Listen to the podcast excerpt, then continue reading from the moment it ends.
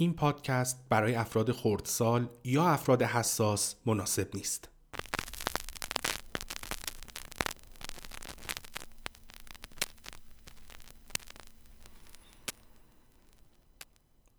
میگن یکی از بدترین شکنجه های غیر فیزیکی تنهاییه. تنها و تنهایی یعنی چی؟ لغت تنها دو معنی و مفهوم داره که معنی و مفهوم لغت تنهایی رو هم شامل میشه. لغتنامه میگه معنی اول تک، یگانه، یکه و توی حرفی که الان می‌خوام بزنم مترادف خلوتگزین و خلوت نشین.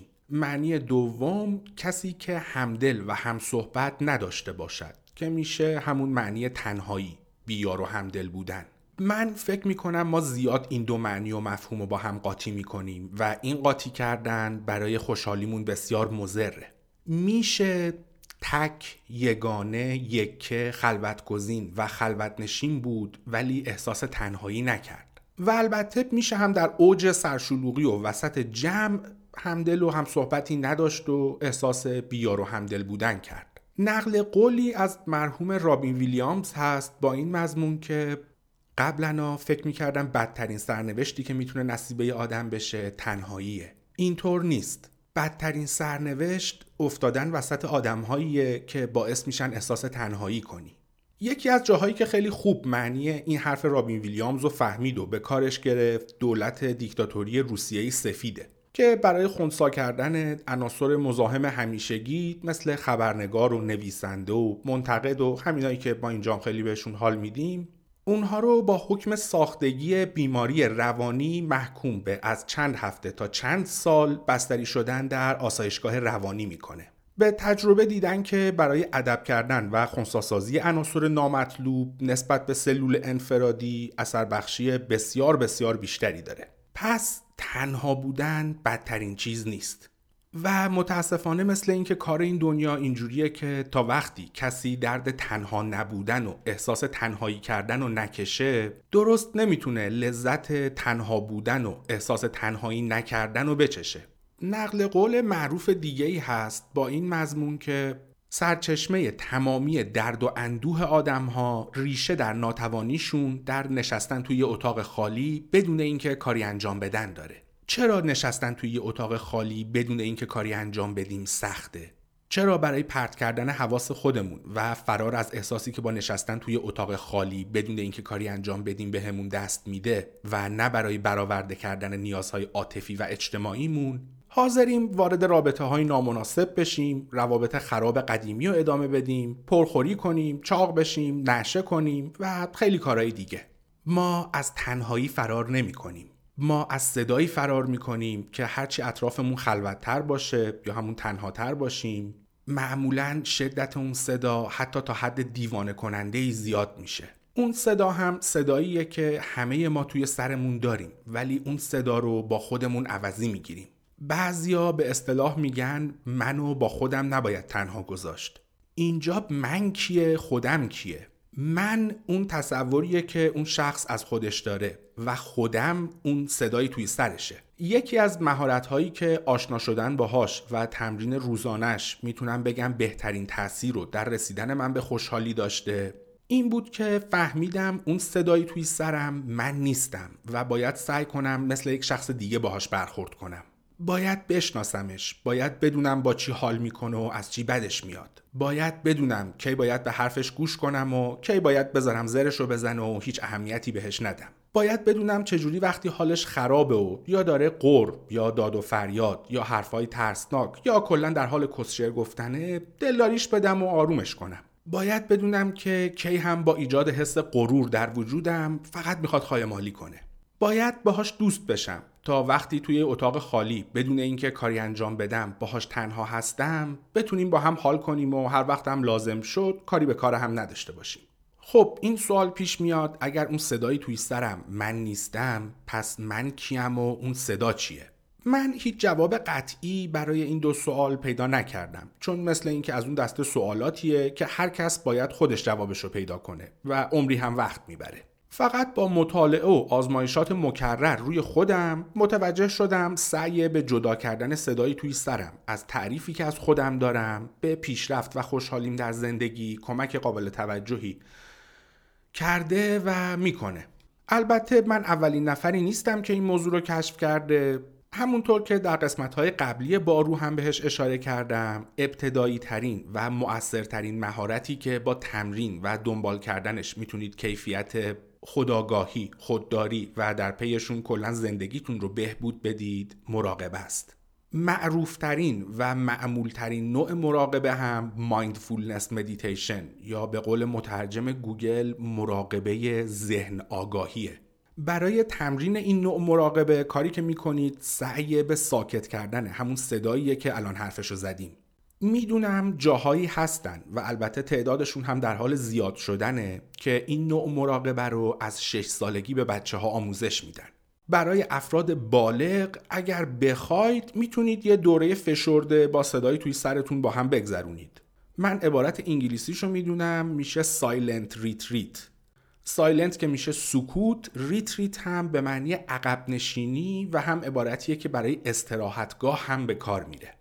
برای انجام silent retreat یا همون استراحت سکوت هم می‌تونید توی دوره های مخصوص ثبت نام کنید و همراه با گروه و امکانات رفاهی معمولا به جای خلوت و خوش آب و هوایی برید و به مدت حداقل یک هفته تا چند ماه به غیر از امور اصلی زندگانی منظور خوردن و ریدن و خوابیدن البته به جز گاییدن که اینجا شامل حالش نمیشه بقیه زمانتون رو همراه با فقط قلم و کاغذ بدون اینکه با کسی حرف بزنید در خلوت خودتون باشید. یا هم می‌تونید همه این کارها رو به صورت انفرادی و شاید در جای نچندان خوش آب و هوایی انجام بدید. و یا بزنید به سیم آخر رو به تنهایی خودتون رو توی آپارتمان به مدت چند سال حبس کنید و در نهایت مجبور شید یا صدایی توی سرتون رو کلا خفه کنید. و یا هم بالاخره هر جور شده یاد بگیرید چجوری باهاش کنار بیایید. کاری که من کردم. الانم بسیار خوشحالم. البته این هشدار رو هم بهتون بدم که اگر با صدایی توی سرتون دیگه خیلی دوست بشید و با هم حال کنید فکر نکنم دیگه هرگز بتونید وجود آدم دیگر رو در دراز مدت هر کی که می‌خواد باشه در کنارتون تحمل کنید. پادکست بارو شماره 9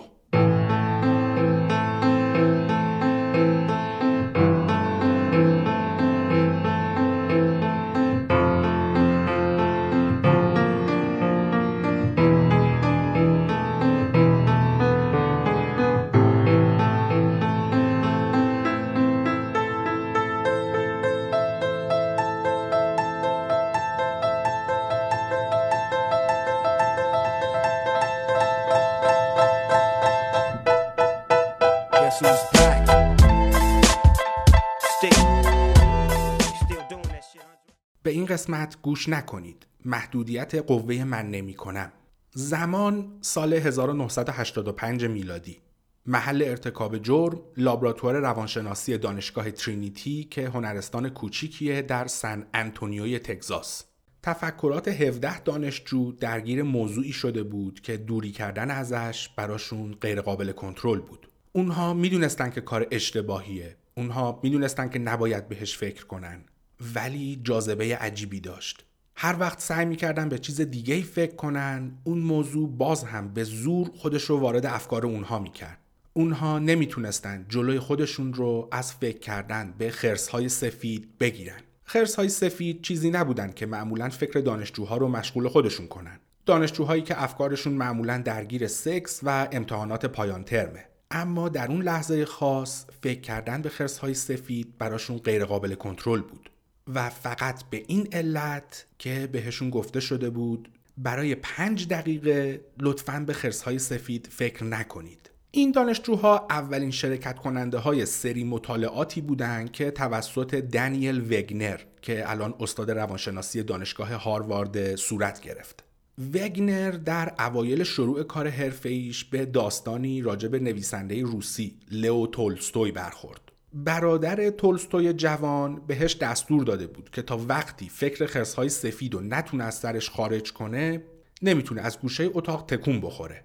برادرش بعد از مدت طولانی به اتاق برگشت و دید تولستوی همچنان اون گوشه اتاق ایستاده و ناتوانیش از فکر نکردن به خرسهای سفید فلجش کرده. وگنر خیلی زود متوجه شد که نکته این داستان رو نمی‌تونه درک کنه و این سوال در ذهنش شکل گرفت. ما چرا نمی‌تونیم افکارمون رو کنترل کنیم؟ وگنر مطالعه خیلی شبیه به تست کنترل ذهن تولستوی در کودکی راه انداخت. از شرکت کننده ها خواست به هر چیزی که می‌خوان فکر کنند به جز یک خرس سفید. قسمتی از گفته های یکی از خانوم های شرکت کننده نشون میده انجام این کار چقدر برای اکثر افراد سخته. دارم زور می‌زنم که به هزار چیز مختلف فکر کنم تا فکرم بره به سمت همه چیز به جز یک خرس سفید. ولی دوباره و دوباره میاد توی فکرم. انگار هر وقت سعی می‌کنم به یک خرس سفید فکر نکنم همچنان دارم به یک خرس سفید فکر می‌کنم. من همین مشکل رو با چیزای سفید رنگی دارم والا. ممکنه ناتوانی برای فکر نکردن به خرس های سفید به نظرتون بدترین شکست ارادی دنیا نیاد. اما همینطور که در ادامه خواهیم دید مشکل ممنوع کردن چیزی شامل حال افکاری که سعی به منع کردنشون داریم هم میشه آخرین تحقیقات درباره اضطراب و هیجان یا همون انگزایتی افسردگی، رژیم غذایی و اعتیاد همگی این موضوع رو تایید می‌کنن. وقتی بخواید از قوه من نمی کنم want برای افکار و احساسات دنیای درونیتون استفاده کنید این قوه هیچ اثری که نداره هیچ بلکه اوضاع و فاکتر می‌کنه. با وارد شدن به دنیای درونمون ما نیاز به تعریف جدیدی از خودداری خواهیم داشت. تعریفی که برای کنترل نکردن هم در خودش جایی داشته باشه. این مزهک نیست. وگنر آزمایش فکریشو با بقیه دانشجوها هم تکرار کرد. و وقتی ذهنشون دیگه خیلی درگیر خرس سفید می‌شد چیزهای دیگه ای رو برای فکر کردن ممنوع می‌کرد. هر بار فقط سعی به فکر نکردن به چیزی باعث ایجاد اثر معکوسی می‌شد. افراد نسبت به موقعی که سعی به کنترل افکارشون نداشتن بیشتر به اون چیز فکر می‌کردن. حتی بیشتر از زمانی که سعی می‌کردن به عمد به اون چیز فکر کنن. این اثر موقعی که افراد تحت استرس، خسته و یا دچار حواس پرتی باشن به قدرتمندترین شکل خودشو نشون میده. وگنر به این اثر اسم ironic rebound داد. irony در ادبیات کل فارسی هیچ ترجمه حتی نزدیکی هم نداره rebound هم که میشه بازگشت پس مسئولیت ترجمه ironic rebound رو می‌ذارم به عهده مترجم گوگل بازگشت طعنه آمیز یا بازگشت مضحک که البته هیچ کدوم چندان ربطی به معنی اصلی عبارت ندارن. وگنر به این اثر اسم بازگشت مضحک یا بازگشت طعنه آمیز ironic rebound داد. شما سعی می‌کنید فکری رو از کلتون دور کنید و بم مثل بومرنگ برمیگرده توی کلتون. اثر بازگشت مزهک توضیح خیلی از ناامیدی ها و سردرگمی های زندگی در دنیای مدرنه. آدم کمخوابی که هرچی بیشتر سعی می‌کنه بخوابه چشمهاش بازتر و هوشیارتر میشه. آدم در رژیمی که می‌خواد کربوهیدرات رو از زندگیش حذف کنه ولی دائما در رویای نون و شیرینی و پلوخوریه. آدم مضطربی که می‌خواد موضوع استرابش رو به فکرش راه نده ولی دوباره و دوباره فانتزی فاجعه اونو جذب خودش می‌کنه. وگنر حتی نشون داد سعی به فکر نکردن به کسی که دلتون رو برده یا بسته به جنسیت دولتون رو احتمال اینکه توی خواب رویاش رو ببینید رو بیشتر می‌کنه. حتی بیشتر از موقعی که به عمد دارید به عشقبازی با اون فرد فکر می‌کنید. این بدون شک یکی از توضیحات اثر رومیو و جولیت The رومیو and جولیت افکته تمایل روانی بسیار شناخته شده ای به دلباختگی هرچه بیشتر به عشقی که ازش منع شدید.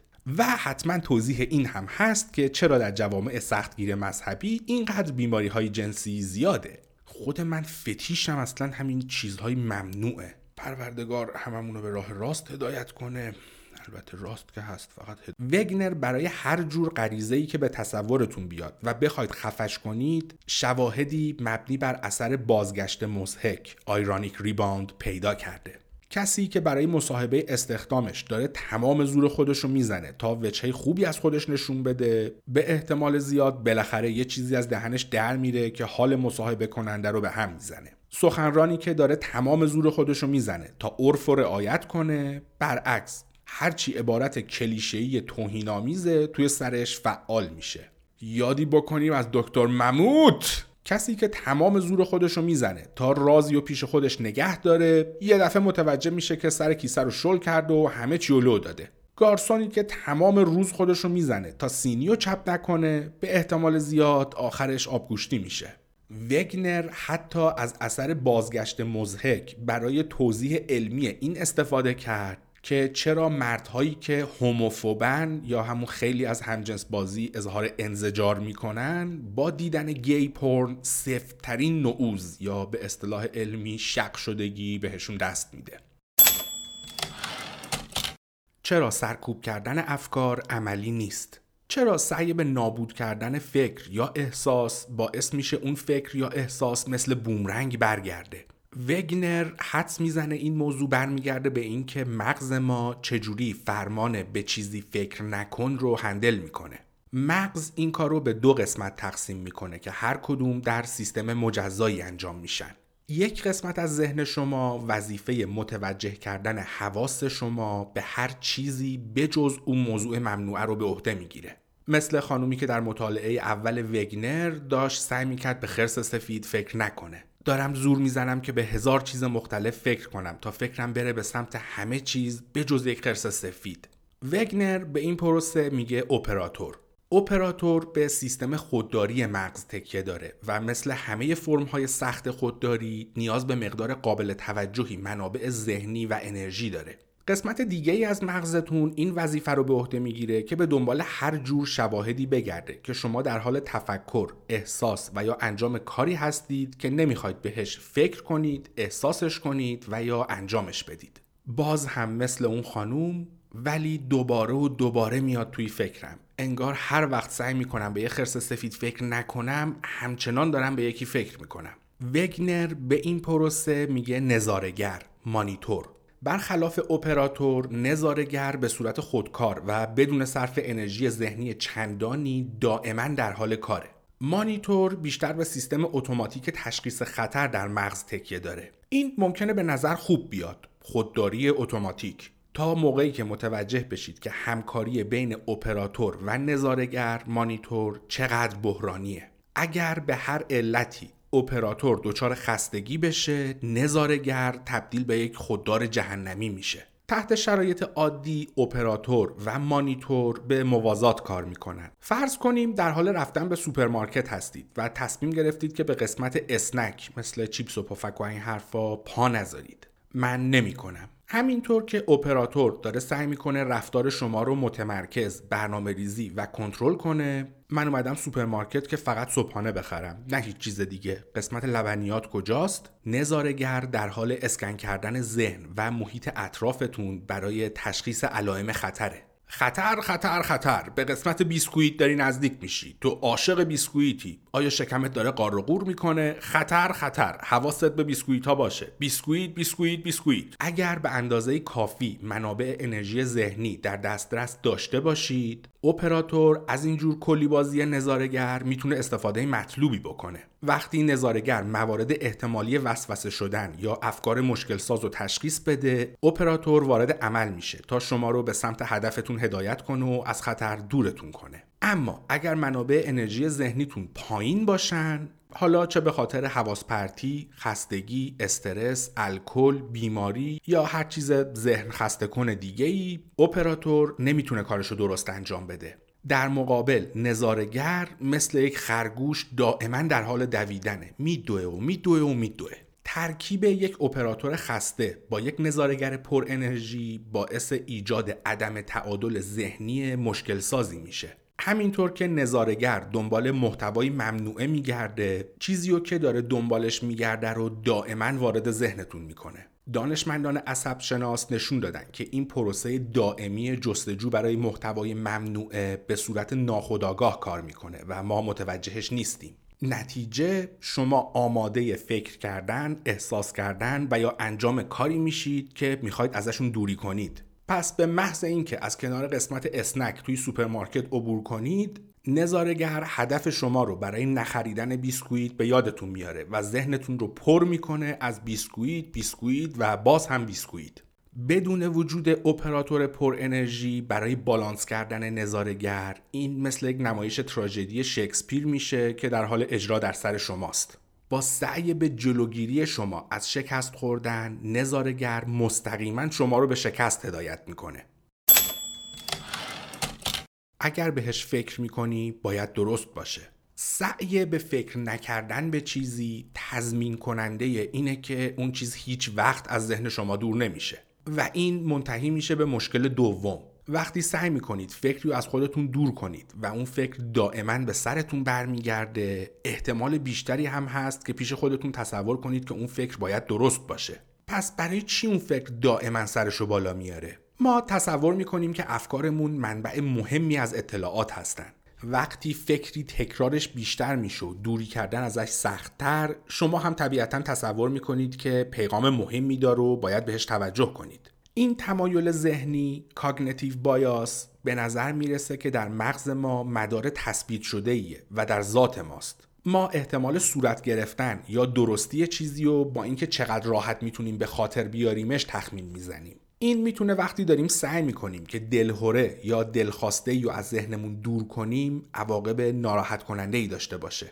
برای مثال به این خاطر که اخبار سوانه هوایی و همیشه خیلی راحت به یاد میاریم مخصوصا اگر کسی هستید که از پرواز کردن میترسه معمولا در تخمین احتمال سقوط هواپیما زیاده روی می‌کنیم. البته در کشور عزیزمون باید احتمال برخورد موشک پدافند خودی رو هم به حسابمون اضافه کنیم. ریسک واقعی حدود یک در چهارده میلیونه. اما اکثر مردم تصور می‌کنن احتمال از دست دادن جونشون بر اثر سانحه هوایی خیلی بیشتر از احتمال مردن به خاطر بیماری نفریتیس یا سپتیسمیه. دو بیماری که در صدر لیست بیماری های کشنده در آمریکا هستند ولی چیزی نیستن که به راحتی به خاطرمون بیان. نفریتیس مثل اینکه یه جور تورم کلی است که توی دیکشنری ترجمه پزشکیشو نوشته گرده تبسی گرده توبسی نمی‌دونم چه جوری بخونم. سپتیسمی هم مثل اینکه یه جور عفونت عمومیه. هر ترس و یا دلخواسته ای که سعی کنید از خودتون دورش کنید بیشتر متقاعد کننده و جذاب میشه.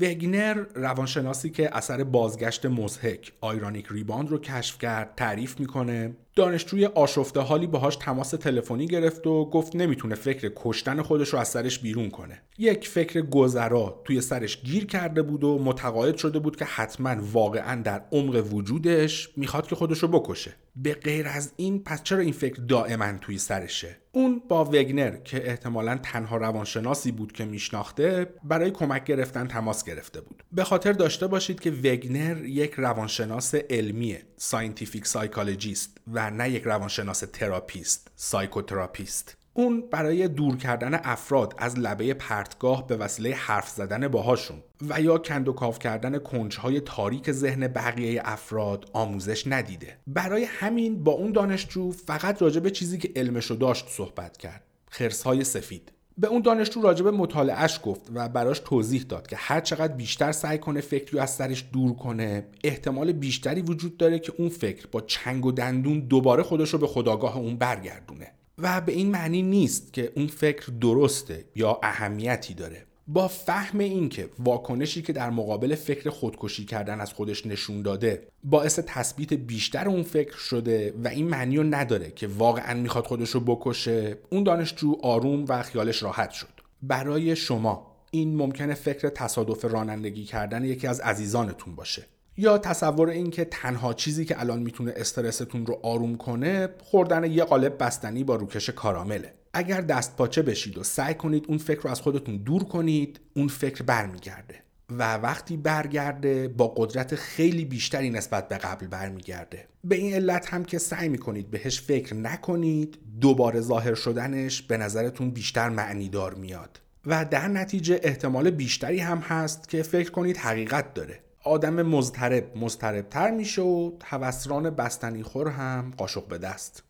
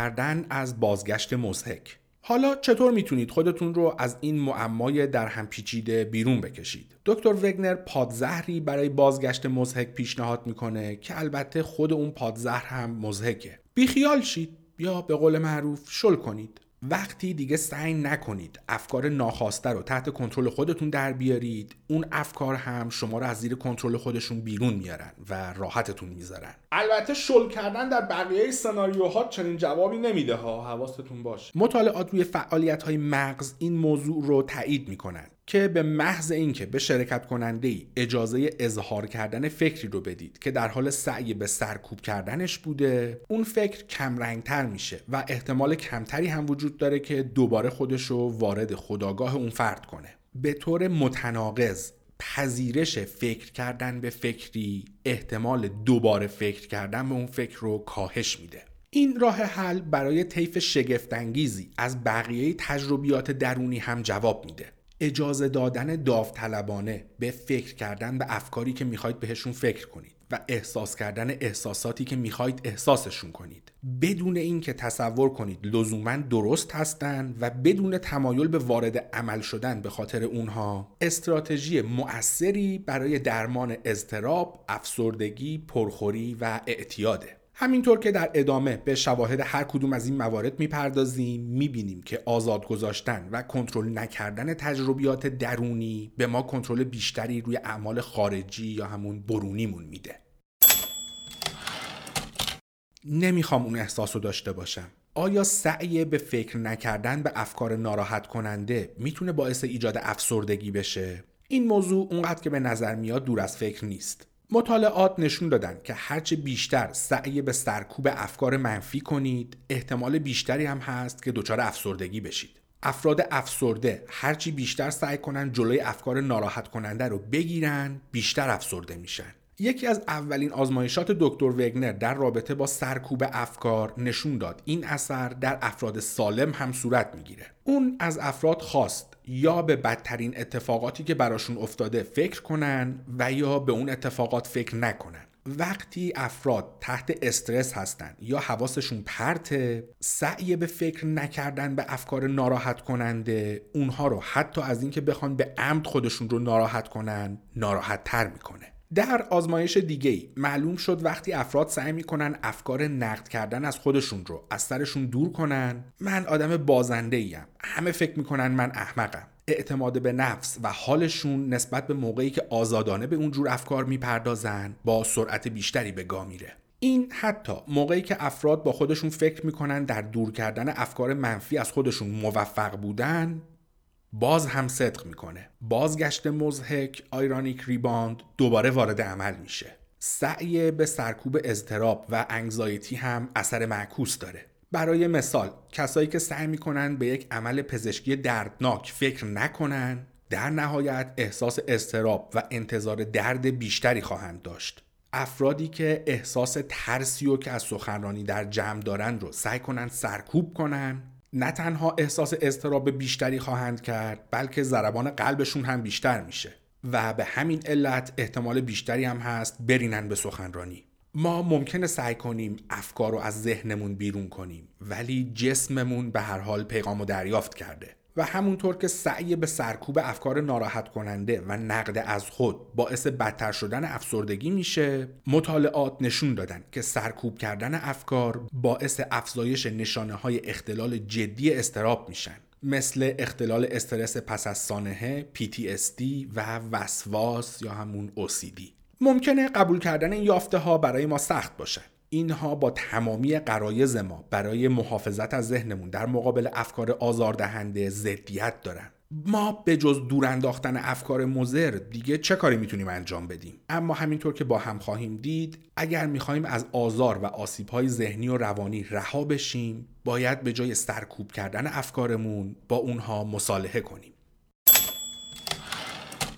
من یه اشکالی دارم. فیلیپ گلدین یکی از خوشمشربترین دانشمندان عصب شناسیه که ممکنه تا به حال دیده باشید. نه به این معنی که خوره های علوم عصب شناسی آدمای انیان ولی معمولا هر کسی که در اتاقشون رو بزنه رو در آغوش نمی‌گیرن. اونی که همه رو در آغوش می‌گیره یه کار دیگه است آبجی نه دانشمند عصب شناس دکتر گلدین مسئول لابراتوار علوم بالینی عصب شناسی در دانشگاه استنفورده. که عنوان ژیگولیه برای کسی که کارش استفاده از دانسته هاش درباره مغز برای کمک به افرادیه که دچار افسردگی و استرابن مشخصا اضطراب اجتماعی سوشیال انگزایتی. اون اصلا کسی نیست که بتونید حدس بزنید به اختلال اضطراب اجتماعی که نوعی احساس خجالت فلج کننده است علاقه ای داره. ولی زندگی حرفه‌ایشو وقف فهمیدن و درمان این اختلال کرده. افرادی که داوطلب شرکت کردن در تحقیقات اون میشن اینطور نیست که در موقعیت های اجتماعی کمی احساس عصبیت می‌کنن.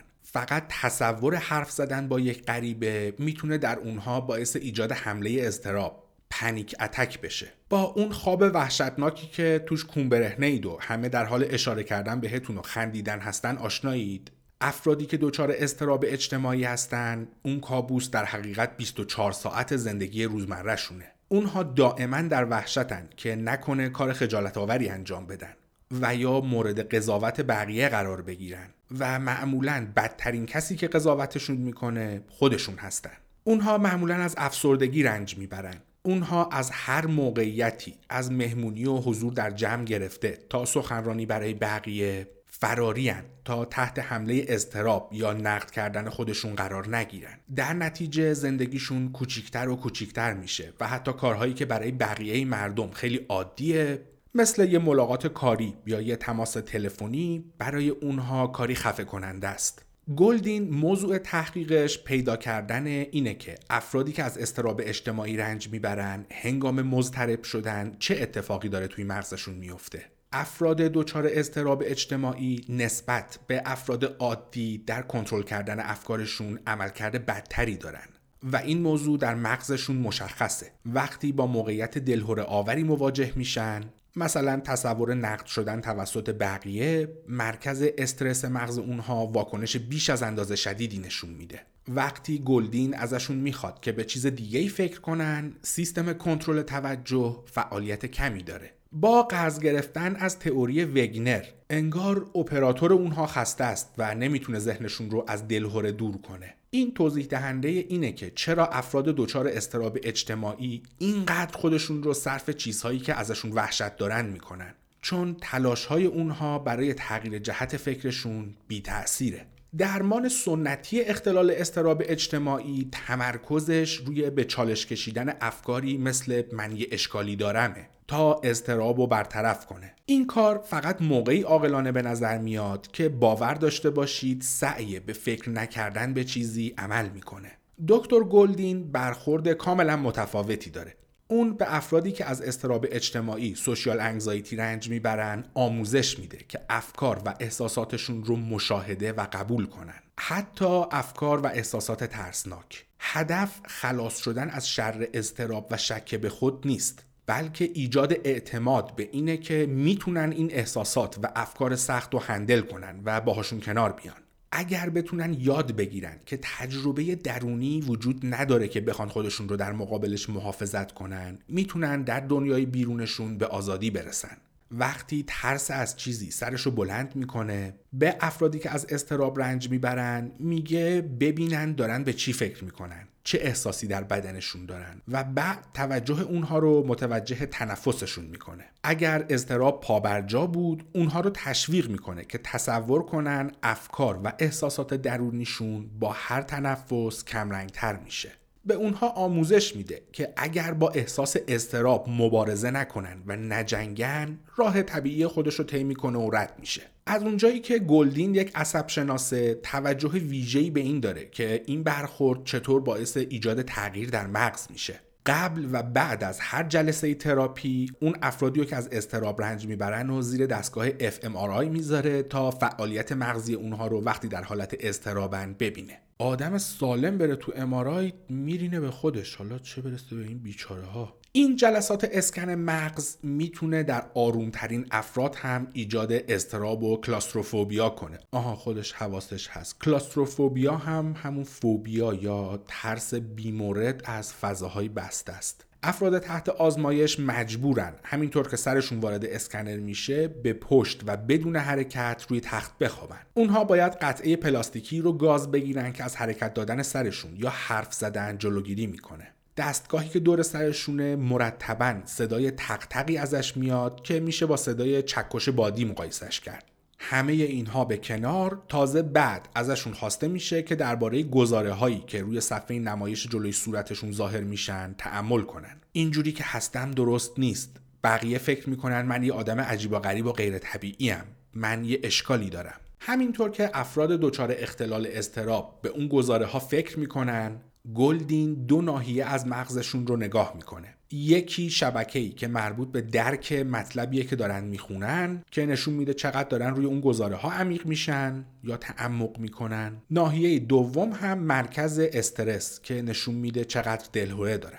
وقتی اسکن مغزی هر فرد قبل و بعد از آموزش با هم مقایسه کرد متوجه تغییر خیره کننده ای شد. بعد از آموزش شبکه عصبی مغز که مربوط به پردازش اطلاعات تصویری فعالیت بسیار بیشتری نسبت به قبل داشت. افراد دچار اختلال استراب نسبت به قبل از آموزش دیدن توجه بیشتری به گزاره های نقد از خود می‌کردن. حالا به نظر اکثریت افراد این نشون دهنده یک شکست کامله به جز یک چیز.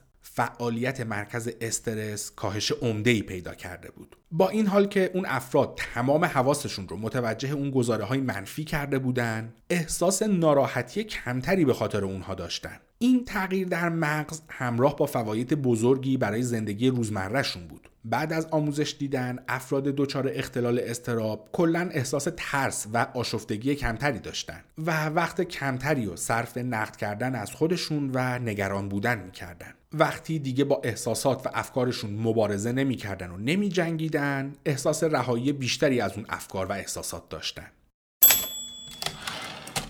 تجربه ارادی. احساسات خودتون رو داشته باشید ولی به هر چیزی که توی فکرتونه اعتماد نکنید. وقتی فکر ناراحت کننده ای وارد سرتون میشه سعی کنید از تکنیکی که گلدین به بیمارهاش آموزش می‌داد استفاده کنید به جای اینکه در جا برای پرت کردن حواستون زور بزنید به خودتون اجازه توجه به اون فکر رو بدید خیلی وقتها آزاردهنده ترین افکارمون برامون آشنا هستن دلنگرانی همیشگی، نقد از خود همیشگی و باز هم اون خاطره همیشگی. اگر اتفاق بدی بیفته چی؟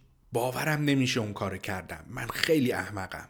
ای کاش اون اتفاق نیفتاده بود. دیگه چیکار می‌تونستم بکنم؟ اینجور افکار مثل آهنگ هایی میمونن که یک دفعه معلوم نیست از کجا به یادشون میارید و میفتن سر زبونتون ولی هر کاری می‌کنید نمی‌تونید به زمزمه کردن اون آهنگ زیر لبهاتون پایان بدید محوش پری چه بد تعمل کنید و ببینید آیا اون فکر ناراحت کننده یه ریتم قدیمی و آشناست. این اولین سرنخه. تا متوجه شید اون فکر محتوای مهم و بحرانی نداره که بخواید باورش کنید. بعد توجهتون رو متوجه احساسی که در بدنتون دارید کنید. آیا در قسمتی از بدنتون احساس کشش و کوفتگی یا هر جور ناراحتی دیگه دارید؟ آیا ریتم تنفس یا تپش قلبتون تغییری کرده؟ به محل احساس توجه کنید. شکم، گلو، قفسه سینه یا هر جای دیگه. وقتی متوجه اون تفکر و احساس فیزیکیش در بدنتون شدید روی تنفستون تمرکز کنید. به احساس دم و بازدم توجه کنید. خیلی وقتها اون تفکر و احساس آزاردهنده با انجام این کار از بین میره. اینی که الان گفتم باز هم یه جور مراقبه یا همون مدیتیشن ابتداییه. یعنی من شدم انقدر به این ملت گفتم مدیتیشن کنید. برید مدیتیشن کنید در بقیه مواقع اون فکر و احساس دائما تمرکزی رو که روی تنفس کردید و به هم می‌زنه. اگر اینطور بود تصور کنید اون فکر و احساسات ابریه که داره از توی ذهن و بدنتون عبور می‌کنه. به تنفس ادامه بدید و تصور کنید که اون ابر یا از بین میره و یا هم ازتون رد میشه و میره پی کار خودش. تصور کنید نفستون مثل بادیه که به راحتی اون ابر رو تکون میده و توی خودش حل می‌کنه. نیازی نیست اون تفکر رو به زور از خودتون دور کنید. فقط تمرکزتون رو روی تنفس نگه دارید. توجه داشته باشید که این تکنیک مثل تعمق یا باور کردن افکار نیست. کاری که میشه برعکس سرکوب افکار اینه که وجود اون افکار رو در وجودتون تایید و قبول کنید و نه اینکه باورشون کنید. شما در حقیقت دارید قبول می‌کنید که افکار مختلف میان و میرن و مثل ابر گذرا هستن و همیشه نمی‌تونید اینکه چی توی سرتون میچرخه رو تحت کنترل داشته باشید. شما مجبور نیستید که به صورت اتوماتیک محتوای افکاری که وارد سرتون میشن رو باور کنید. به بیان دیگه شاید به خودتون بگید ای بابا بازم اون فکر اومد توی کلم. آشفتگی حال به هر حال پیش میاد دیگه. ذهن اینطوری کار می‌کنه و لزوما معنی خاصی نداره. به خودتون نمیگید که ای بابا پس حتما درسته. من آدم مزخرفیم و اتفاقات مزخرفیم برام میفته و باید اینو قبول کنم. از این تمرین می‌تونید برای بقیه افکار و احساسات ناراحت کننده هم استفاده کنید. از جمله خشم، حسادت، اضطراب و شرم و خجالت. بعد از چند بار امتحان کردن این تکنیک نتایجش رو با وقتی که سعی می‌کنید افکار و احساسات ناراحت کننده رو به زور از خودتون دور کنید مقایسه کنید. کدوم یکی برای آروم کردن احوالتون تاثیر بیشتری داشته؟ دختری خشمگین با درونش به صلح می‌رسه. ولری از یادآوری اتفاقی که سال پیش افتاده بود دیگه خسته شده بود. چند سال قبل پزشکا علائم اولیه آلزایمر رو در مادرش تشخیص داده بودند ولی اوضاع بدتر شده بود. بیماری فراموشی مادرش سرعت گرفته بود و دیگه نمی‌تونست وقتی می‌رفت سر کار اونو توی خونه تنها بذاره. ولری و خانوادهش تصمیم گرفته بودن مادرش رو به یک مرکز تخصصی نگهداری دراز مدت منتقل کنن. با این حال که تیم پزشکی همیشه حاضر بود اما ولری همچنان احساس مسئولیت می‌کرد. هر روز به مادرش سر می‌زد و اقدامات پزشکی رو تحت نظر داشت. محل زندگی خواهر و برادرهاش به مرکز نگهداری نزدیک نبود. پدرشون هم فوت کرده بود پس اون تنها کسی بود که می‌تونست این مسئولیت رو قبول کنه.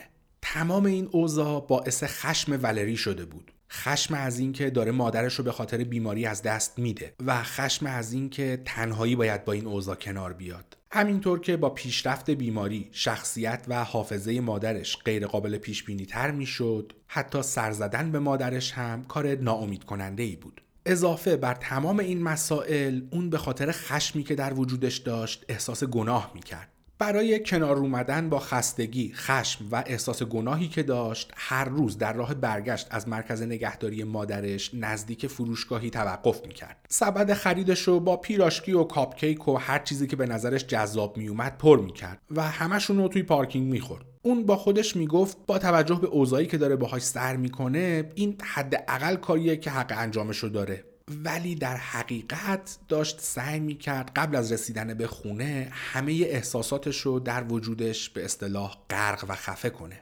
ولری از این میترسید که اگر بعد از هر بار سر زدن به مادرش احساساتش رو از خودش دور نکنه اون احساسات کاملا بهش غلبه خواهند کرد. اگر به خودش اجازه دیدن اون احساسات رو بده ممکنه دیگه نتونه خودش رو از توی اونها بیرون بکشه. ولی به هر حال اون احساسات داشتن خوردش می‌کردن.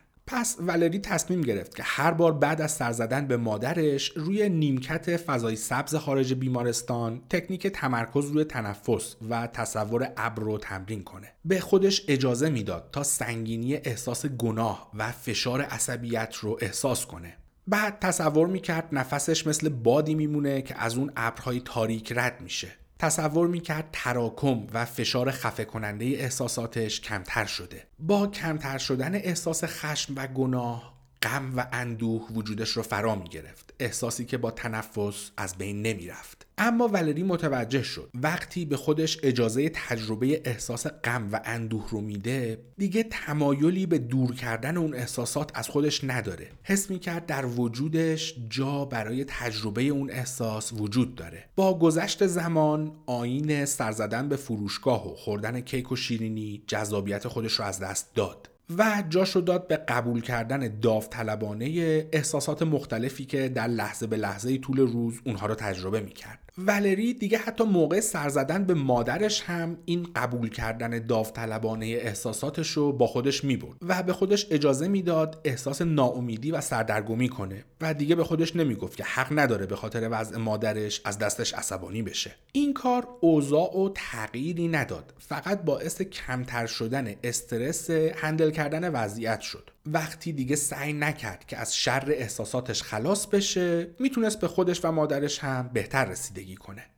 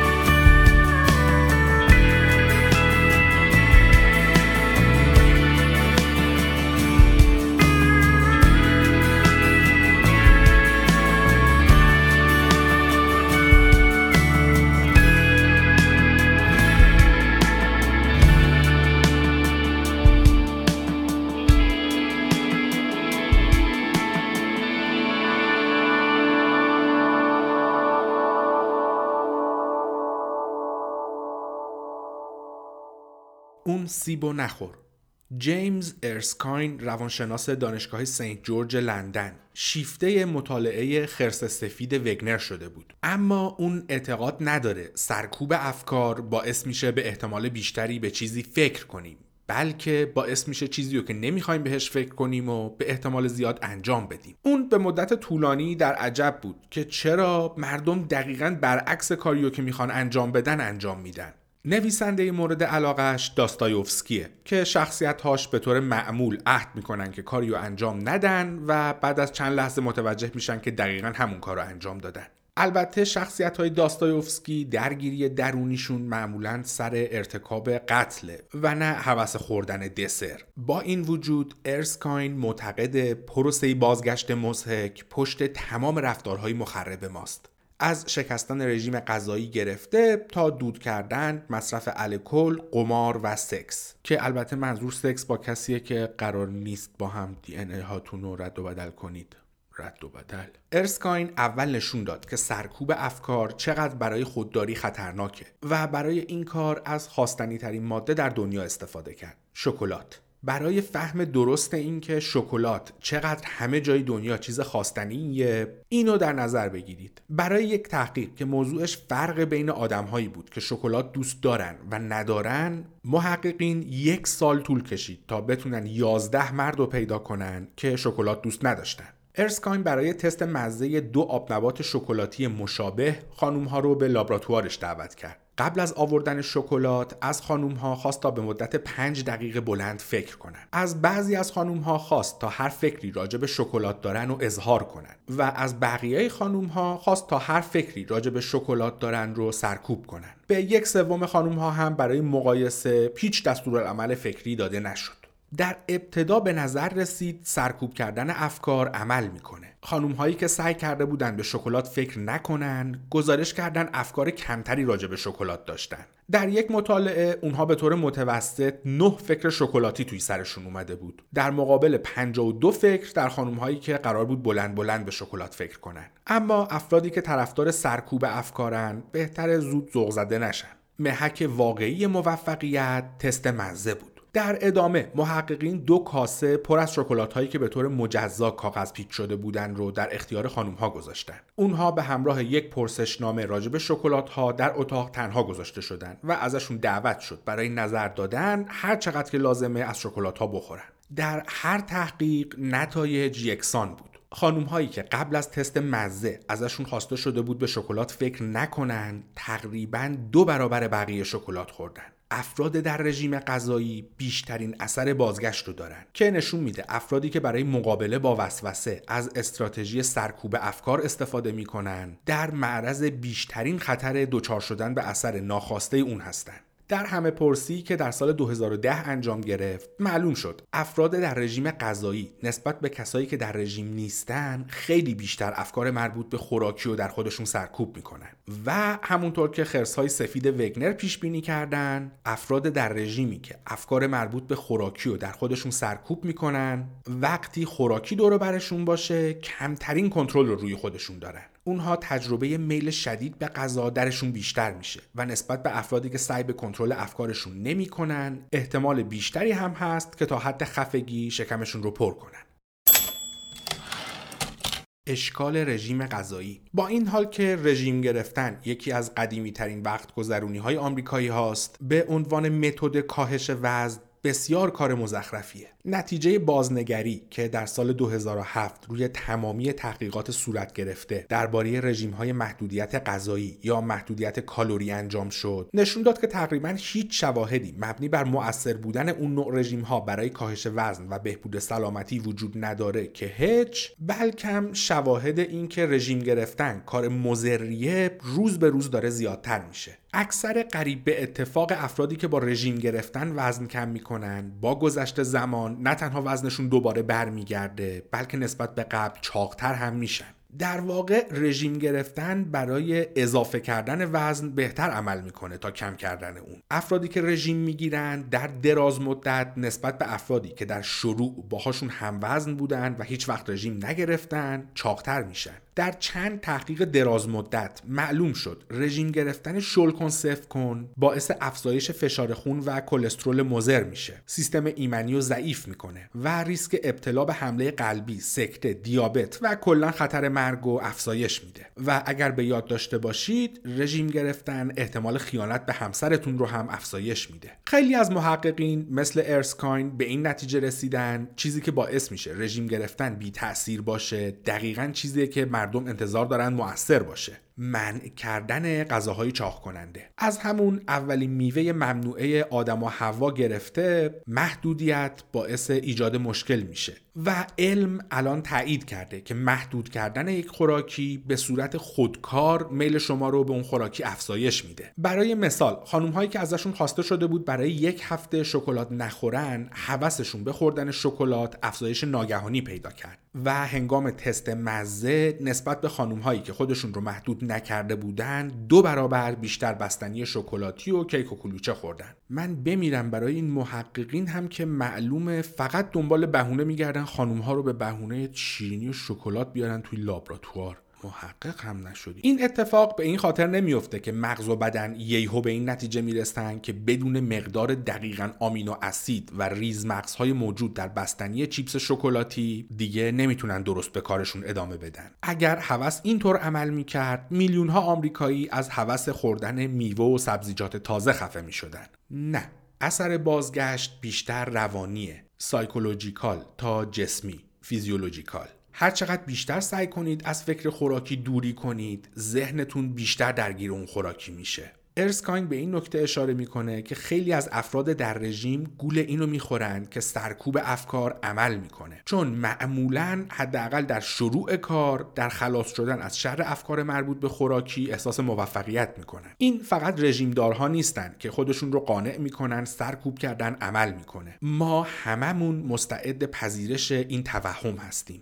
به این خاطر که ممکنه کنار زدن فکری موقتا کارایی داشته باشه ما تصور می‌کنیم که اساسا استراتژی قابل اعتمادیه و ناکامی که دیر یا زود در کنترل افکار و رفتارهامون دوچارش خواهیم شد رو مدرکی می‌کنیم مبنی بر اینکه به اندازه کافی برای سرکوب کردن تلاش نکردیم. نه اینکه سرکوب کردن کلا کارایی نداره. و این باعث میشه دفعه بعد برای سرکوب افکارمون سختتر تلاش کنیم. و با این کار در حقیقت داریم خودمون رو آماده برای بازگشت مسحک بسیار بدتری می‌کنیم. قدرت پذیرش. اگر قرار نیست افکار و تمایلاتمون رو پس بزنیم و از خودمون دورشون کنیم پس باید باهاشون چیکار کنیم؟ شاید بهتر باشه قبولشون کنیم. این نتیجه مطالعه که درش به 100 دانشجو جعبه های شفافی حاوی شکلات داده شد تا به مدت 48 ساعت دائما به همراه داشته باشن. چالش اونها هیچ کدوم از این شکلات های توی جعبه یا شکلات دیگه ای نخورید. این علوم روانشناسی و عصب شناسی و اقتصاد و این حرفها اگر شکلات اختراع نشده بود فکر کنم هیچ پیشرفتی نمی‌کردن. گاهیدن انقدر هی با شکلات تحقیق می‌کنن. البته بهتره به جای مسخره کردن تحقیقات یکم بریم توی کار این اشرف مخلوقات که با یه تیکه شکلات چه کارهایی که نمیشه باش کرد.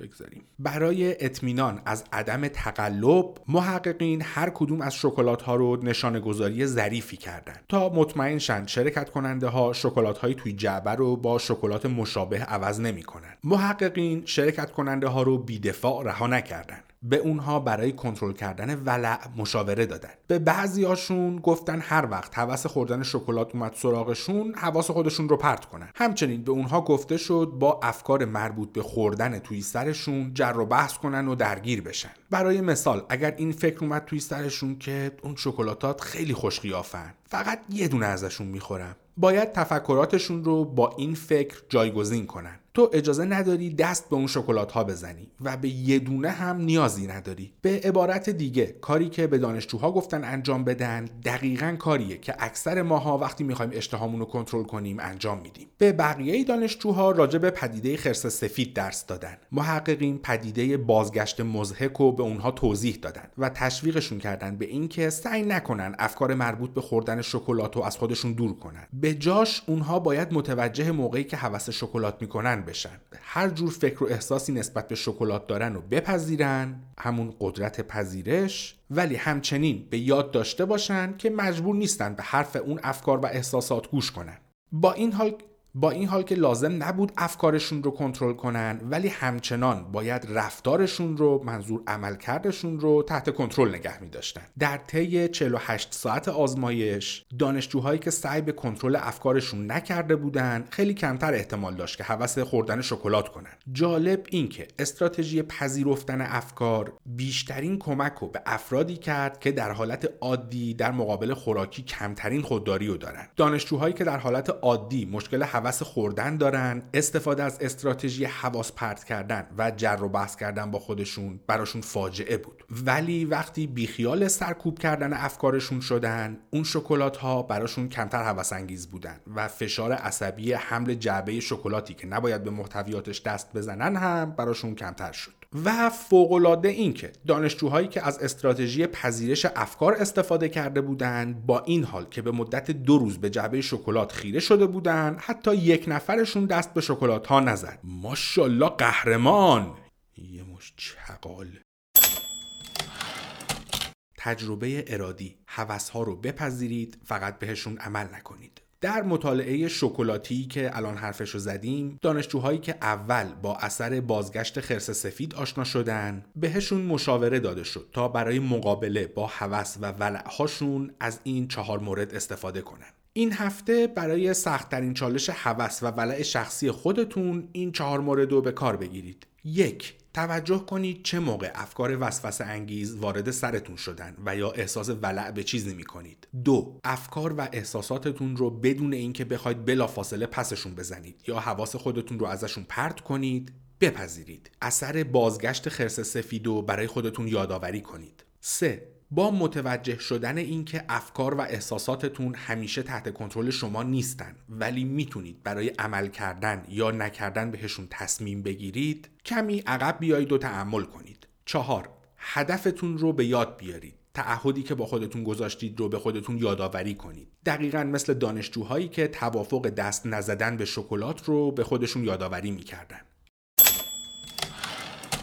الهام گرفتن یک معتاد به شکلات از آزمایش شکلات. کارولاین از اینکه استراتژی برای مقابله با شکلات هایی که همیشه اطرافش بودن پیدا کرده خیلی خرکیف بود. در دفتر کارش رسم بود که همه کارمندها یه تنگ پر از شکلات روی میزشون باشه. کارولاین روی میزش از تنگ شکلات خبری نبود ولی نمی‌تونست بدون مواجه شدن با وسوسه سر میز همکاراش بره. این موزل تبدیل به چشمه دائمی از استرس شده بود. آیا این بار یه دونه برمی داره یا نه؟ اگر یکی برداره آیا ممکنه برای برداشتن یکی دیگه باز هم برای رفتن سر میز همکاراش علت تراشی کنه؟ وضعیت به اونجایی رسید که فقط برای مواجه نشدن با تنگ تازه پر شده از وسوسه به همکارهایی که فقط ده 15 متر باهاشون فاصله داشت هم با ایمیل و تلفن ارتباط برقرار می‌کرد. دکتر کلی در ادامه میگه هفته ای که مطالعه شکلات رو سر کلاس مطرح کردم بعدش ایمیلی از کارولاین هیجان زده شده گرفتم. اون بهم گفت فقط فکر کردن به مطالعه شکلات باعث ایجاد خودداری جدیدی درش شده. اون دیگه می‌تونه به شکلات های روی میز همکاراش خیره بشه. حتی سرش رو خم کنه توی تنگ و یه دم کامل از بوی شکلات ها بکشه بالا.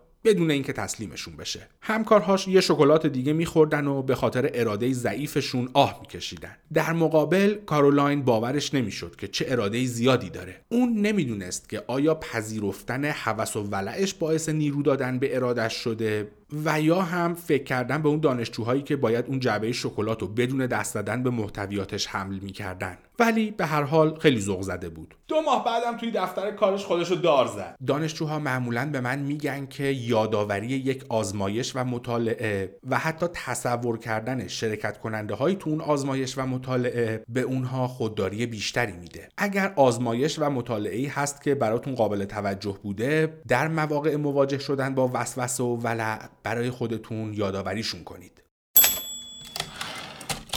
رژیم بی رژیمی آیا کاهش وزن و بهبود وضع سلامتیمون بدون من کردن خودتون از خوردن خوراکی های چاق کننده اصلا شدنیه؟ برخورد جدیدی با این موضوع میگه که آره شدنیه. و منظور مصرف قرص سهرامیزی که ادعا می‌کنه چربی هاتون رو میسوزونه و باعث میشه توی خواب دنبل بزنید نیست. محققین دانشگاه لاوال در کبک روی برنامه منحصر به فردی مطالعه کردند که تمرکزش روی اینه که شرکت کننده ها چه چیزهایی باید بخورن. این برنامه شامل لیست خوراکی های ممنوعه نیست و تمرکزی روی کاهش مصرف کالری هم نداره. به جاش تاکید روی اینه که خوراکی ها چطور می‌تونن باعث ایجاد سلامتی و شادابی بشن. این برنامه همچنین از شرکت کننده ها می‌خواد به این فکر کنن که با انجام دادن چه کارهایی می‌تونن به سلامتیشون کمک کنن. مثل ورزش کردن و نه اینکه چه کاری نباید انجام بدن یا چه چیزی نباید بخورن. خلاصه اینکه این برنامه یک چالش قدرت من نمی‌کنم و تبدیل می‌کنه به یک چالش قدرت من می‌کنم. به جای اعلام جنگ علیه اشتها مأموریت اونها دنبال کردن سلامتیه. مطالعات صورت گرفته با این روش نشون میدن که تبدیل کردن من نمی کنم به من می کنم کارآمده. دو سوم از شرکت کننده هایی که وزنشون بعد از انجام مطالعه پیگیری شد موفق شدن وزنشون رو کم کنن و تا 16 ماه بعد که دوباره ازشون پیگیری شد کاهش وزنشون رو نگه داشته بودن. اینو با نتیجه آخرین باری که رژیم گرفتید مقایسه کنید. دکتر کلی میگه فکر می‌کنه برای یک آدم معمولی توی رژیم فقط 16 روز طول می‌کشه تا برگرده به وزنی که باش شروع کرده. اون شرکت کننده ها همچنین گزارش کردند که بعد از اتمام گذروندن برنامه کمتر دچار ولع خوردن میشن و در وضعیت هایی که معمولا باعث پرخوری میشن مثل استرس و استراب یا هم مهمونی احتمال کمتری داره که پرخوری کنن. مهم این که خانوم هایی که انعطاف پذیری بیشتری در مقابل خوراکی در خودشون ایجاد کرده بودن بیشترین کاهش وزن رو داشتن. با پایان دادن به ممنوعیت و محرومیت اونها کنترل بیشتری روی خوراکشون پیدا کردن و نه کمتر. تجربه ارادی من نمی کنمتون رو به من می کنم تبدیل کنید. حتی کسایی که توی رژیم غذایی نیستن هم می‌تونن از موفقیتی که در تبدیل کردن یک چالش من نمی کنم به من می کنم به دست اومده درسهایی بگیرن. برای بزرگترین چالش من نمی کنمی که دارید با استفاده از یکی از چهار استراتژی که در ادامه بهشون می‌پردازیم سعی کنید جهت توجه و تمرکزتون رو وارونه کنید. یک به جای انجام رفتار چالش من نمی کنمتون که خب طبیعتا نمی‌خواید انجامش بدید ببینید چه کار دیگه ای می‌تونید انجام بدید تا نیاز یا هوس مشابهی رو در شما ارضاع کنه. اکثر عادات بد در حقیقت تلاش برای ارزای خواسته ای هستند. چه بخواد کاهش استرس و هندل کردن فشار عصبی باشه چه تفریح و همون به قول خارجی ها فان. و یا شاید هم مورد توجه قرار گرفتن. با استفاده از یک عادت جایگزین و البته به امید خدا سالمتر می‌تونید دیگه روی عادت بدی که نمی‌خواید انجام بدید تمرکز نداشته باشید. دکتر کلی میگه یکی از دانشجوهاش که می‌خواسته قهوه رو ترک کنه اونو با چای جایگزین می‌کنه. تمام مزایای قهوه رو هم داشت. بهونه برای وقت استراحت سر کار انرژی گرفتن قابل حمل و البته با کافئین کمتر. استراتژی بعدی اگر مشغول به انجام اون عادت بد نباشید چه کار دیگه ای ممکنه انجام بدید؟ زنگ می‌زنیم به اون یکی ساقی. اگه اونم جواب نداد زنگ می‌زنیم و بچه ها شماره کاستاب جدید می‌گیریم. اگه اونم نشد میریم تو تلگرام دنبال کانال گل فروشی میگردیم. اونجا هم چیزی پیدا نکردیم میریم پارک محل. اونجا علما هستن حتما. اکثر اعتیادها و سرگرمی ها انرژی انجام یک کار مفید و صرف خودشون می‌کنن. بعضی مواقع تمرکز روی اون موقعیت از دست رفته فایده بیشتری داره تا سعی به ترک عادت بد. دکتر کلی تعریف می‌کنه یکی از دانشجوهاش به این نتیجه رسیده بود که داره خیلی وقتش رو برای تماشای شوهای تلویزیونی حروم می‌کنه. وقتی از قبل تصمیم می‌گرفت که به جای ولو شدن جلوی شوهای کسشر تلویزیونی چه کاری می‌خواد انجام بده یاد گرفتن آشپزی راحتتر می‌تونست تلویزیون رو خاموش کنه. از تماشای برنامه های آموزش آشپزی شروع کرد و کم کم کونش رو از روی کاناپه به توی آشپزخونه انتقال داد. به این میگن یک زن نمونه. زن یا باید توی آشپزخونه در حال گرم کردن غذا باشه یا توی رخت خواب در حال گرم کردن لحاف. مرتیکه سکسیست حمال متعجر استراتژی بعدی آیا می‌تونید با استفاده از تعریف جدیدی از چالش من نمیکنمتون؟ اون رو تبدیل به یک چالش من می‌کنم کنید. چه بکن بکنی شد. بعضی مواقع یک رفتار رو میشه از دو طریق بهش نگاه کرد. برای مثال دکتر کلی تعریف می‌کنه یکی از دانشجوهاش چالش دیر نکردنش رو تبدیل کرد به چالش اولین فرد حاضر بودن یا پنج دقیقه زودتر رسیدن. این ممکنه چیز چندانی به نظر نیاد ولی اون متوجه شد. با تبدیل چالش سر وقت بودن به مسابقه ای که می‌تونه توش برنده بشه انگیزه بیشتری داره و احتمال کمتری هم داره که دیر کنه. اگر به جای تمرکز روی کاری که نمی‌خواید انجام بدید روی کاری که می‌خواید انجام بدید تمرکز کنید از اثر بازگشت مزهک آیرانیک ریباند در امانید. اگر می‌خواید این آزمایش رو تجربه کنید به خودتون متعهد بشید که به جای تمرکز روی محرومیت و ممنوعیت روی کارهای مثبت تمرکز خواهید کرد. در پایان هفته ببینید که چقدر در چالش من نمی‌کنم اولیه و چالش من می‌کنم جدیدتون به موفقیت رسیدید.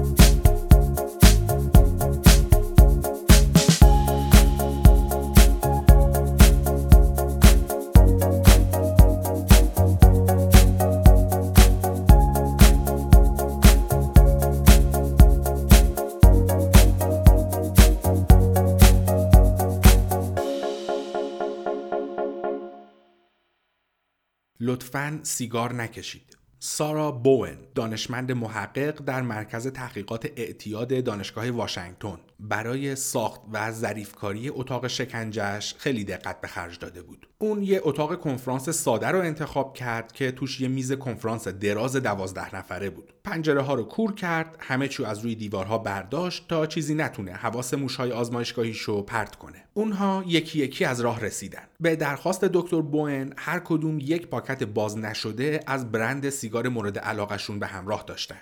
همه اونها می‌خواستن که سیگار رو ترک کنن ولی هنوز موفق به این کار نشده بودن. دکتر بوئن از اونها خواسته بود که حداقل از دوازده ساعت قبل از شروع آزمایش سیگار نکشن. تا مطمئن بشه همگی در وضعیت خماری شدید نیکوتین به سر می‌برن. می‌دونست که اونها برای روشن کردن یک نخ و کام گرفتن ازش دارن له له می‌زنن ولی ازشون خواست تا رسیدن بقیه صبر کنن وقتی همگی حاضر شدن بوئن دور میز نشوندشون همه صندلی ها رو به دیوار بود تا سیگاری ها نتونن همدیگر رو ببینن. به اونها گفت هر جور کتاب تلفن خوراکی یا نوشیدنی که همراهشون هست و کنار بذارن. بهشون قلم و کاغذ داد تا به سوالاتی پاسخ بدن. قرار بود هر اتفاقی که بیفته با هم حرف نزنن.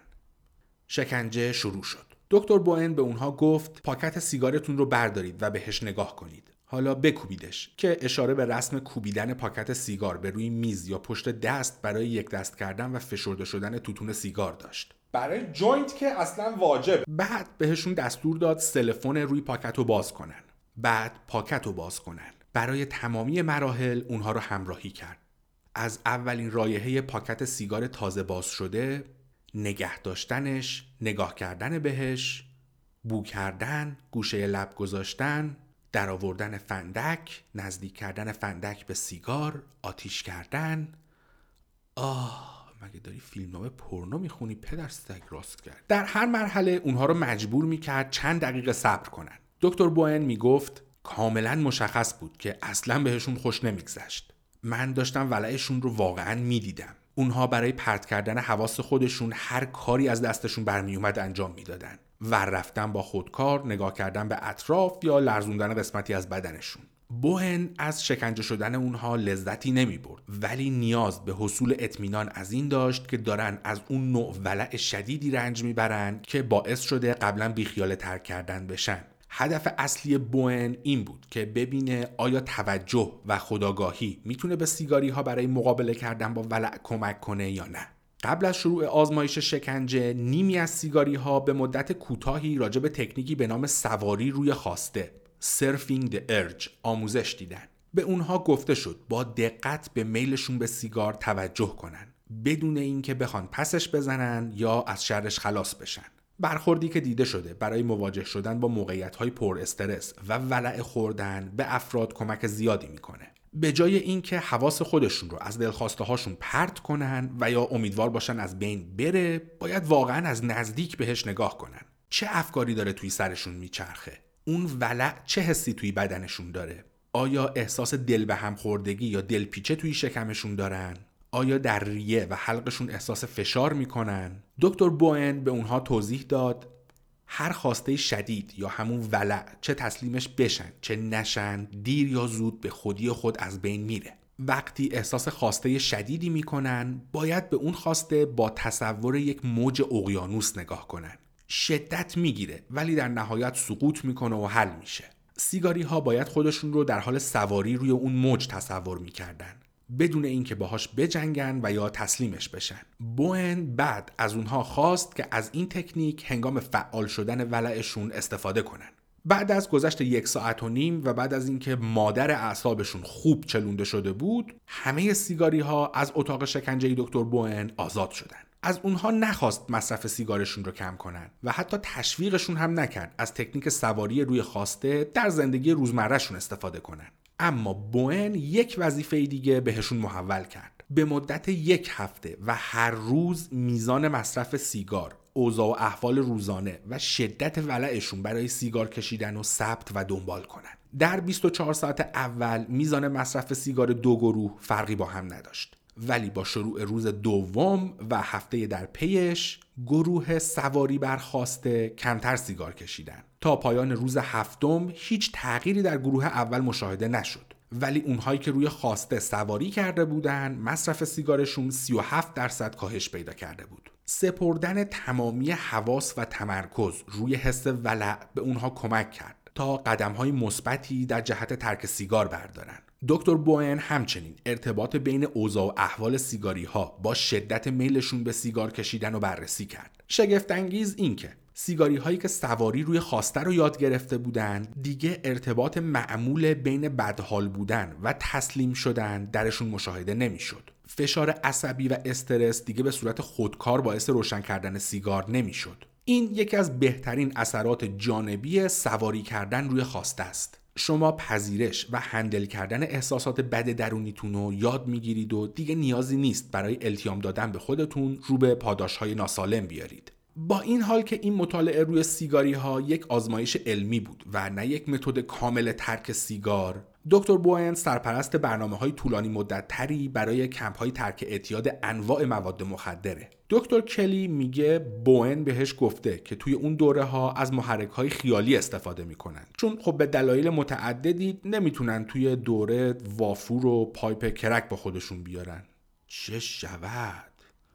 بست و در بیارید حالا بوش کنید حالا زغال رو بذارید رو آتیش حالا فوت کنید. بوئن در آخرین تحقیقش 168 مرد و زن به صورت تصادفی یا همون random به کلینیک های معمول ترک اعتیاد ارجاع داده و یا به برنامه های آموزش توجه و خودآگاهی mindfulness. که به اونها سواری کردن روی خواسته و استراتژی های دیگه برای handle کردن فشار عصبی و ولع و آموزش میدن. در طی چهار ماه پیگیری گروه mindfulness نسبت به گروهی که به کلینیک های معمول ارجاع داده شده بودن احساس ولع کمتری درشون بود و احتمال کمتری هم داشت که دوباره برگردن به عادت مصرف مواد و دوباره آموزش دیدن باعث قطع ارتباط اتوماتیک بین احساس بد و ولع مصرف مواد میشه. برای افرادی که یاد گرفته بودن روی خواسته هاشون سواری کنن فشار عصبی دیگه باعث افزایش ریسک برگشت به مصرف مواد نمیشه.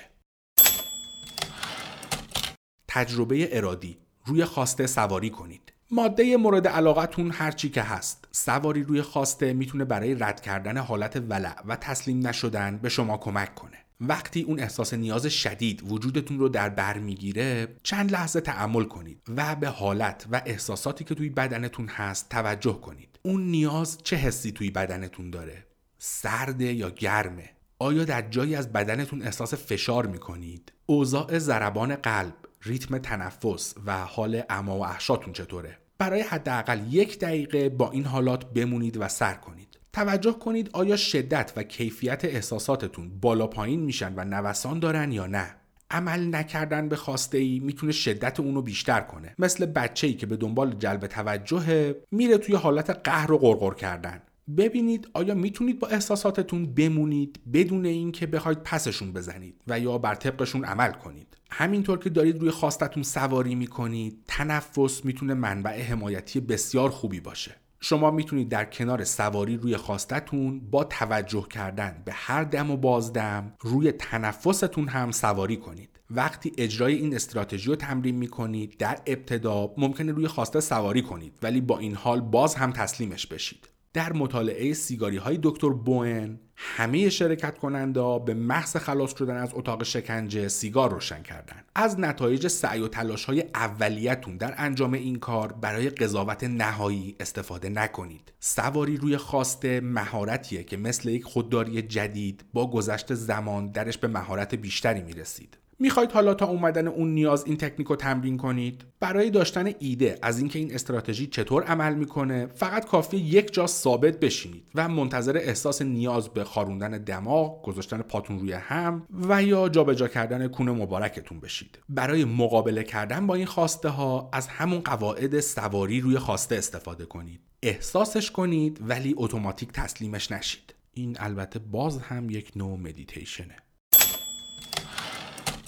سواری روی خواسته به قر زدن. تریس می‌دونست که عادت دائما انتقاد کردن از همسرش داره ادامه رابطهشون رو به خطر میندازه. اونها پنج سال بود که با هم ازدواج کرده بودن ولی رابطه به طور خاص پرتنشی در سال آخر با هم گذروندن. اونها معمولا در حال جر و بحث کردن. سر این بودن که فلان کار درست انجام دادنش چجوریه و چجوری باید پسر چهار سالشون رو تربیت کنن. تریس همیشه احساس می‌کرد شوهرش به عمد با انجام نادرست کارها می‌خواد اعصاب اونو خراب کنه. در مقابل شوهرش هم از شکایت و قدر نشناسی دائمی اون دیگه خسته شده بود. با این حال که تریس از همسرش می‌خواست که رفتارش رو تغییر بده ولی متوجه شد رفتار خودشه که داره رابطهشون رو تهدید می‌کنه. مگه تا به حال بین خانم ها دیده شده کسی اینجوری به این نتیجه ها برسه آخه؟ اون تصمیم گرفت روی خواسته به نقد کردن سواری کنه. وقتی احساس می‌کرد اون میلش داره قدرت می‌گیره توقف می‌کرد. به احساس تنش داخل بدنش توجه می‌کرد شدتش در فک، صورت و سینه بیشتر بود اون به احساس عصبی شدن و سردرگمی نگاه کرد اون احساسات مثل دیگ در بسته روی اجاق فشار و حرارتشون بیشتر و بیشتر می‌شد. انگار که باید با بیان کردن نقد و اعتراضش مثل یک آتش فشان فوران کنه و سبک بشه. اون قبلا طبق عقیدش عمل می‌کرد که باید با ابراز ناله و شکایتهاش اونها رو از وجودش خارج کنه و اگر این کارو نکنه اونها توی وجودش میمونن و فاسد میشن. تریس این ایده رو تست کرد. احساس نیاز هم خود به خود رد میشه و حتما لازم نیست که به اون نیاز پاسخ داد. وقتی تریس در حال سواری روی خواستش بود به خودش اجازه می‌داد که شکایتش رو توی سرش بیان کنه. بعضی مواقع به نظرش خیلی مسخره می اومدن بعضی مواقع هم بسیار درست و منطقی. بعد به احساس رنجش و آزردگیش با تصور موجی نگاه می‌کرد که روش سواری می‌کنه و در نهایت اون موج از بین میره. متوجه شد. با تمرکز کردن روی تنفس و همراهی کردن با احساسات درونیش اون حس نیاز به ناله و شکایت عقب نشینی می‌کنه. سواری روی خواسته فقط برای اعتیاد به کار نمیاد. برای هندل کردن هر جور خواسته مخرب میشه ازش استفاده کرد. پذیرش درونی کنترل خارجی. همینطور که دارید قدرت و اثرپذیری پذیرفتن و پذیرش acceptance و آزمایش و تجربه می کنید خیلی مهمه این نکته رو به یاد داشته باشید که سرکوب کردن خواسته برعکسش زیاده روی کردن نیست. تمامی روش های موفقی که توی این فصل حرفشون رو زدیم پذیرش اضطراب، استرس و ولع پایان دادن به سختگیری بیش از حد در رژیم گرفتن و سواری روی خواسته همگی به افراد آموزش میدن که چجوری بیخیال کنترل سختگیرانه احساسات و تجربه های درونیشون بشن. اونها مردم رو به این تشویق نمی‌کنن که افکار ناراحت کننده درونیشون رو باور کنن. و یا هم کلا کنترل روی رفتارشون رو از دست بدن. هیچکس به آدمی که استراب اجتماعی سوشیال انگزایتی داره نگفته توی خونه بمون یا آدم توی رژیم و تشویق به خوردن هر جور آشغالی برای صبحانه و نهار و شام نکرده و یا به معتاد در حال ترک نگفته هر وقت خواستی برو نشه کن. به طرق مختلفی این راهکارها نتیجه و همرسانی تمامی مطالب مربوط به قدرت اراده هستند که تا اینجا حرفشون رو زدیم. اونها وابسته به توانایی ذهن برای نظاره کردن احساسات و رفتار ما هستند. البته با دید کنجکاوی و نه با دید قضاوت کردن. اونها ارائه دهنده راهی برای handle کردن بزرگترین دشمنان ارادن وسوسه و ولع انتقاد از خود self-criticism و استرس. اونها از ما می‌خوان چیزی رو که واقعا می‌خوایم و به یاد داشته باشیم تا بتونیم قدرت لازم برای انجام کار سخت رو پیدا کنیم. این واقعیت که این برخورد ساده می‌تونه کمکی برای مواجه شدن با طیف وسیعی از چالش های ارادی باشه از افسردگی گرفته تا اعتیاد به مواد مخدر. در حقیقت تاییدیه که سه مهارت خودآگاهی self-awareness توجه و مراقبت از خود سلف کر و در نهایت به یاد داشتن اینکه چی واقعا اهمیت داره پایه و اساس خودداریه. کلام آخر. سعی به کنترل کردن افکار و احساساتمون اثرش کاملا برعکس چیزیه که اکثر مردم انتظارشو دارن. و به جای فهم این مسئله پاسخ اکثر ماها در برابر شکست هامون تعهد بیشتر به این استراتژی غلط و ناکارآمده ما در تلاشی واهی برای محافظت از ذهنمون در مقابل خطر حتی با فشار بیشتری سعی می‌کنیم افکار و احساساتی رو که نمی‌خوایم در وجودمون باشن و از خودمون دور کنیم. اگر واقعا می‌خوایم به آرامش ذهنی و خودداری بهتر برسیم نیاز داریم قبول کنیم. کنترل کردن اینکه چی توی فکرمون میچرخه کار غیر ممکنیه تنها کاری که می‌تونیم بکنیم اینه که تصمیم بگیریم به چی اعتقاد داریم و بر اساس چه چیز عمل می‌کنیم. خب این هم از این. الان که ویرایش این قسمت تموم شد در چهاردهم اردیبهشت ماه 1399 به سر می‌برم. راستی سال نو مبارک و این حرفا. دو نکته راجع به این قسمت. یکی این که به خاطر استراحت طولانی مدت من position مناسب سرم و برای ضبط در مقابل میکروفون مثل اینکه فراموش کرده بودم و تپه تپه های آزاردهنده ای توی فایل صدای این قسمت هست. اگر به گوشتون رسیدن عذرخواهی می‌کنم فعلا بودجه خرید pop filter ی که دوست دارم و ندارم پز عالی جیب خالی. نکته بعدی همین که الان که داشتم این قسمت رو edit می‌کردم برادر AAVD نمی‌دونم چی میشه. اصغر الله وردی مثلا. آره که از اولین شنونده های خوب باروه و البته تا اینجا هم همراه بوده. توی Castbox comment گذاشته بود که مرتیکه این چه وضع پادکست درست کردنه هم بکش کونه تو. اگر نظری مشابه این دوستمون دارید همینجا باز هم ازتون بابت تاخیر عذرخواهی می‌کنم و باز هم مثل همیشه قول میدم که دیگه انقدر فاصله بین اپیزودها نیفته. قسمت آینده به آخرین بخش کتاب غریزه اراده می‌پردازیم و بعد هم موضوع جدید. دستاتون رو بشورید هوای همدیگر رو داشته باشید تا قسمت آینده باز هم به خاک میسپارمتون.